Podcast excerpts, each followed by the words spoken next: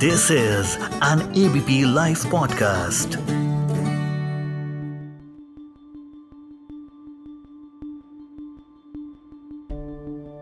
जोशीमठ में ज़मीन धसने की घटनाओं से उत्तराखंड ही नहीं, पूरा देश चिंतित है। आए दिन भू धसाव की डरा देने वाली तस्वीरें सामने आ रही हैं। क्रैक्ड हाउसेस क्रैक्ड रोड्स ये सब कुछ हमें देखना पड़ रहा है इस नए साल में। ये सब केदारनाथ में हुए हादसे की याद दिला रहा है। प्रधानमंत्री मोदी जी ने जोशीमठ की स्थिति को लेकर हाई लेवल मीटिंग भी की है, लगातार कर रहे हैं। लेकिन सवाल यही उठता है कि आखिर क्यों धस रहा है उत्तराखंड का जोशीमठ क्या एनटीपीसी टनल का बनना इसका वास्तविक कारण है? सबसे ज़रूरी सवाल कि जोशीमठ को बचाया कैसे जाए? जानेंगे आज एफआईआई में सिर्फ़ एबीपी लाइव पॉडकास्ट पर। हेलो मैं मानसी हूँ आपके साथ। और मेरे साथ जियोलॉजी के रिटायर्ड प्रोफेसर और geological association and research centre Balaghat के सेक्रेटरी डॉक्टर संकल्प सक्सेना। बहुत बहुत स्वागत है आपका एबीपी लाइव पॉडकास्ट पर। सबसे पहला सवाल जो मैं लेने चाहूँगी आपसे वो यही जोशी मठ क्यों खिसक रहा है? घरों में रोड्स पर क्रैक्स के फोटोग्राफ्स और वीडियोस हर जगह सब देख रहे हैं कह रहे हैं कि पहाड़ पूरा खिसक रहा है। ऐसे होने के कारण क्या क्या है सर? देखिए इसमें कई चीज़ें इन्वॉल्व हैं और मेरे हिसाब से ये एक क्यूमुलेटिव इफ़ेक्ट है। ओके कारण ये है कि एक तो ये पूरा थ्रस्टेड एरिया है।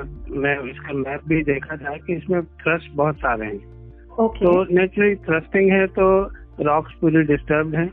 हम्म, दूसरी चीज़ ये कि पहले जो ग्लेशियर से यहाँ पे मोरेन डिपॉजिट्स हुए हैं मोरेन मतलब ग्लेशियर जब पानी में पिघल जाता है तो वो जो उसमें रहते हैं सेडिमेंट्स वो वहाँ पे ड्रॉप कर देता है। तो जोशी मठ जो है वो मोरेन के ही ऊपर पूरा एस्टेब्लिश है। अब हुआ क्या है कि जोशी मठ कोई आज का तो है नहीं। हम्म, तो हम्म, अब धीरे धीरे क्या हुआ है कि यहाँ पे जैसे जैसे आबादी बढ़ रही है कंस्ट्रक्शन बढ़ रहा है तो हम्म, वो जो moraine because moraine is slightly loose तो उस पर जो प्रेशर पड़ रहा है उसकी वजह से भी धस सकता है। दूसरे जो मैंने दूसरे साइंटिस्ट के भी रिव्यूज़ देखे हैं उसमें हम्म, तो उनका ये कहना है कि ये पानी जो नीचे से निकल रहा है हम्म, ये अच्छा हुआ कि एक जैसे फूट के निकल गया नहीं तो ये ज़्यादा हार्मफुल हो सकता था। दैट व्यू आई एग्री कि वो होगा। अब ये पानी आया कहाँ से? मेन प्रॉब्लम ये है। तो मेरा मत ये है इसमें कि ये ऊपर पूरा पहाड़ी एरिया है हम्म, और इस बार थोड़ी सी हैवी रेस भी हुई है। हम्म, तो पानी जो है वो रॉक्स के बीच में से बहुत धीरे धीरे ट्रिपल करके नीचे आता है। और फिर वो इकट्ठा हो गया होगा। मटमैला पानी आ रहा है ऐसा रिपोर्ट किया इसमें तो हम्म। नेचुरली वो मोरेन के हिस्से को भी बहा के अपने साथ ला रहा है इसलिए वो मटमैला है। तो that can be a reason सबसे बड़ी बात ये है कि इसका सोल्यूशन होना चाहिए। जी सर इस पर भी हम आएँगे बट उससे पहले जो मैं बात करना चाहूँगी वो यही कि ये क्रैक्स फिर घरों में इसी कारण से आ रहे हैं। क्रैक्स इसलिए कि जो बेस है फाउंडेशन है वो लूज हो रही है। हाँ तो नेचुरली हाँ क्रैक्स बिल्डिंग में आएँगे ही और ये बढ़ भी सकता आगे। इसलिए प्रिकॉशन लेना भी ज़रूरी है। बिल्कुल सर और उनकी बात करेंगे बट उससे पहले जो सवाल लेना चाहूँगी वो यही कि जोशीमठ के लोकल जो एक्टिविस्ट हैं लोकल जो वहाँ के रहने वाले हैं रहवासी उनका कहना है कि। एनटीपीसी की टनल बनने के कारण ऐसा हुआ है अब देखिए ये एनटीबीसी तो इसको डिनाई कर रहा है कि हमारे हम्म। टनल से कोई फ़र्क नहीं पड़ा और पानी नीचे से ऊपर थोड़ी आता है लेकिन फिर भी एक क्वेश्चन मार्क तो वहाँ पे लगेगा ही क्योंकि हम्म। आप कुछ चीज़ अगेंस्ट नेचर कर रहे हैं लेकिन नेचर के साथ खिलवाड़ करने से क्या होता है कि एक पुरानी कहावत है कि नेचर नेवर फॉरगेट्स। जी। तो आप नेचर के साथ खिलवाड़ करेंगे तो कहीं ना कहीं तो वो उसका बदला लेता ही है।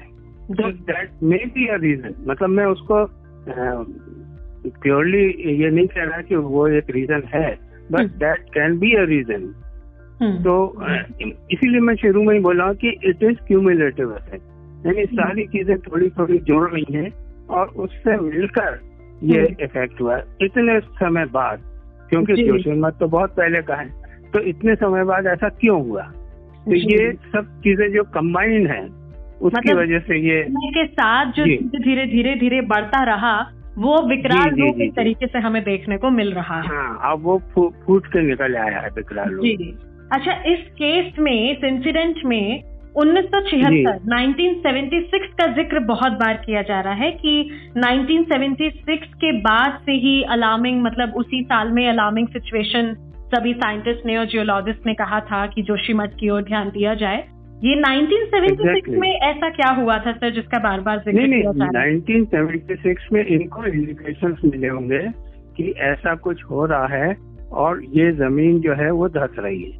हम्म, तो उस इंडिकेशंस पे साइंटिस्ट ने इस बात को सामने लाया होगा कि भाई ऐसा कुछ यहाँ पे हमको ऑब्जर्वेशन में मिल रहा है and step should be taken to rectify लेकिन उस टाइम पे शायद ध्यान नहीं दिया गया या उतना लोगों ने सोचा नहीं इसके बारे में और वो धीरे धीरे धीरे बढ़ता गया और अल्टीमेटली ये रिज़ल्ट हुआ। Same happen at Kedarnath also okay वहाँ भी वही हुआ था कि शुरू में किसी ने ध्यान नहीं दिया सब पेड़ कटते गए।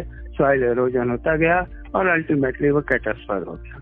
तो ये चीज़ें जो है मतलब मेरा एक बड़ा स्ट्रांग व्यू है कि साइंटिफिक फ़ील्ड को इन्वॉल्व करना चाहिए इन सब चीज़ों में और उससे सही जो रिज़ल्ट है या हम्म। सही जो इंटरप्रिटेशन हैं वो हमको मिलेंगे फिर उस पर एक्शन होना चाहिए। बिल्कुल साहब 2022 की एक रिपोर्ट जो है वो ये कहती है the area around Joshimath is covered with thick layers of overburden material इसके बारे में सर क्या कुछ कहना चाहेंगे?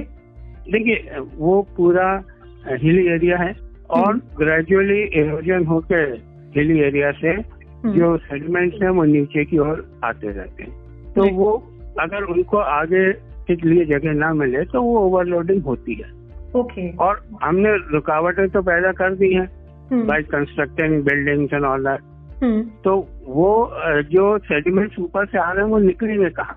तो वो ग्रेजुअली वहाँ पे इकट्ठे होते जाने हैं and that is also creating pressure बिल्कुल तो ये ऊपर और नीचे दोनों तरफ़ से प्रेशर पड़ रहा है। नीचे से। धस रहा है ऊपर से प्रेशर पड़ रहा है।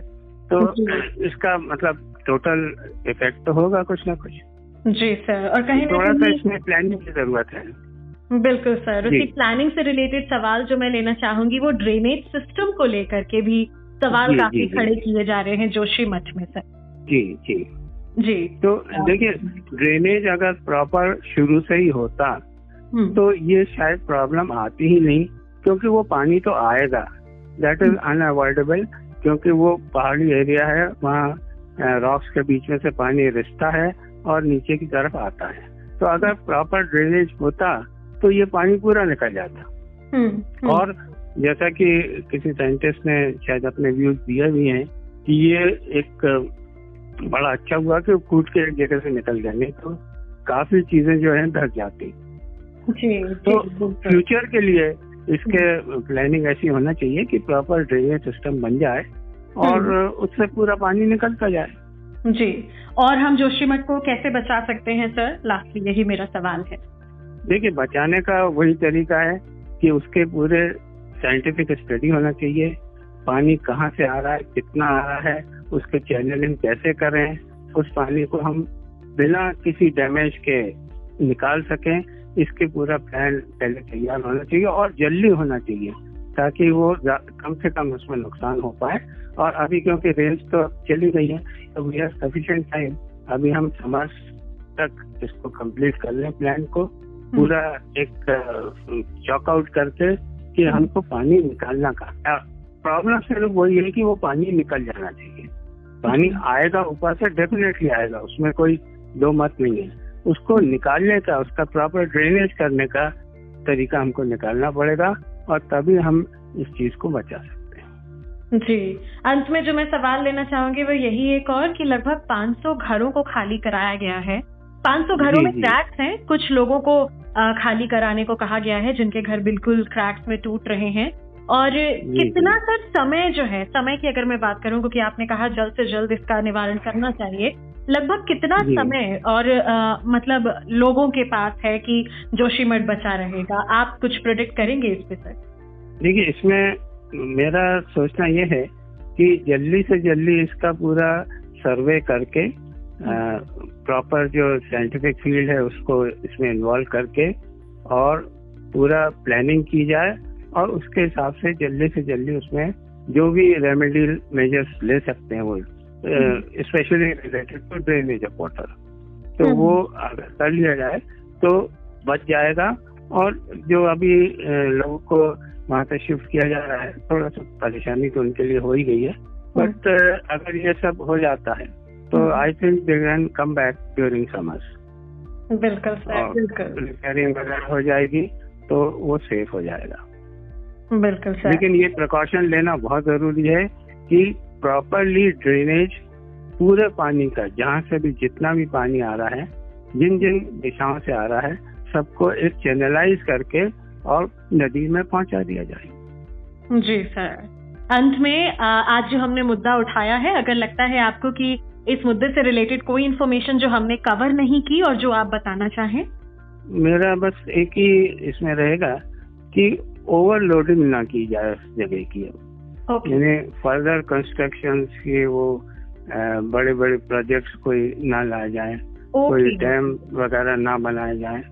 हम्म, क्योंकि जितना हम ये करेंगे उतना और हम नेचर के अगेंस्ट जाएँगे। और मेरा एक बिल्कुल कंसिडर्ड ओपिनियन है कि we should never go against nature जी और जोशी तो मठ में कंस्ट्रक्शन नए कंस्ट्रक्शन प्रोजेक्ट्स को लेकर रोक लगा। थोड़ा सा उस पर रोक लगाया जाए स्पेशली बड़े प्रोजेक्ट्स पे। जी छोटे प्रोजेक्ट्स तो फिर भी तो- करने पड़ेंगे फॉर डेवलपमेंट हाँ छोटे मोटे प्रोजेक्ट्स कुछ कंस्ट्रक्शन नेचुरली लोग रहेंगे तो उनको कंस्ट्रक्शन भी लगेगा।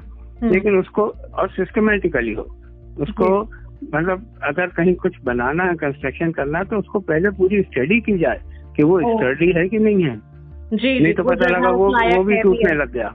हाँ जी। जी जी बिल्कुल सर तो उसका प्रॉपर स्टडी हो जाएगी। तो हम्म। आई थिंक बड़ी जल्दी ही हम सेफ़ मोड में आ जाएँगे उसमें। जी सर बस यही उम्मीद है कि किसी बड़े हादसे के होने से पहले जोशी मठ को बचा लिया जाए।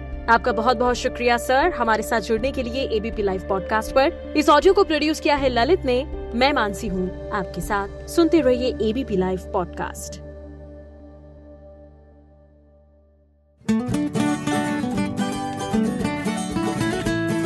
this is an ABP live podcast.